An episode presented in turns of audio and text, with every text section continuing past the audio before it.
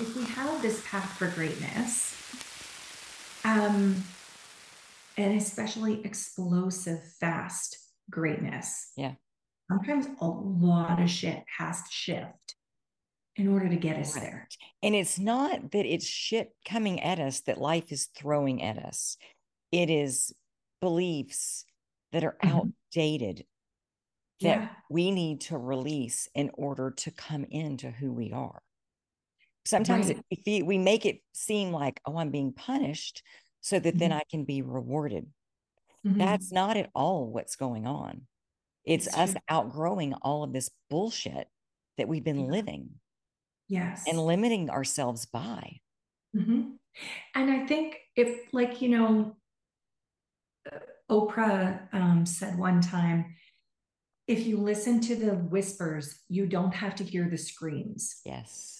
And I think many times we don't listen to the whispers. Mm. We don't listen to those little messages. We don't connect it. We just And that's going so much on the path that we're at. yeah, not now, not bullshit that we now. And yeah, and like following all of the um oh, what's the word? Like Nudges. following all of the patterns that we shouldn't be following. We don't listen to the Yes. And And that's that's God, that's source, that's your inner being, that's whatever you connect with. That's what that voice is. Yes. It's guiding you. Yeah. And Yeah. we dismiss it. And but when we don't, oh, it feels so good. Oh yeah.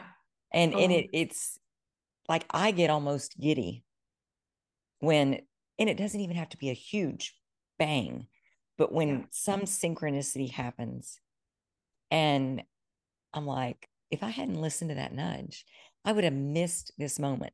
Was this life changing? Nope.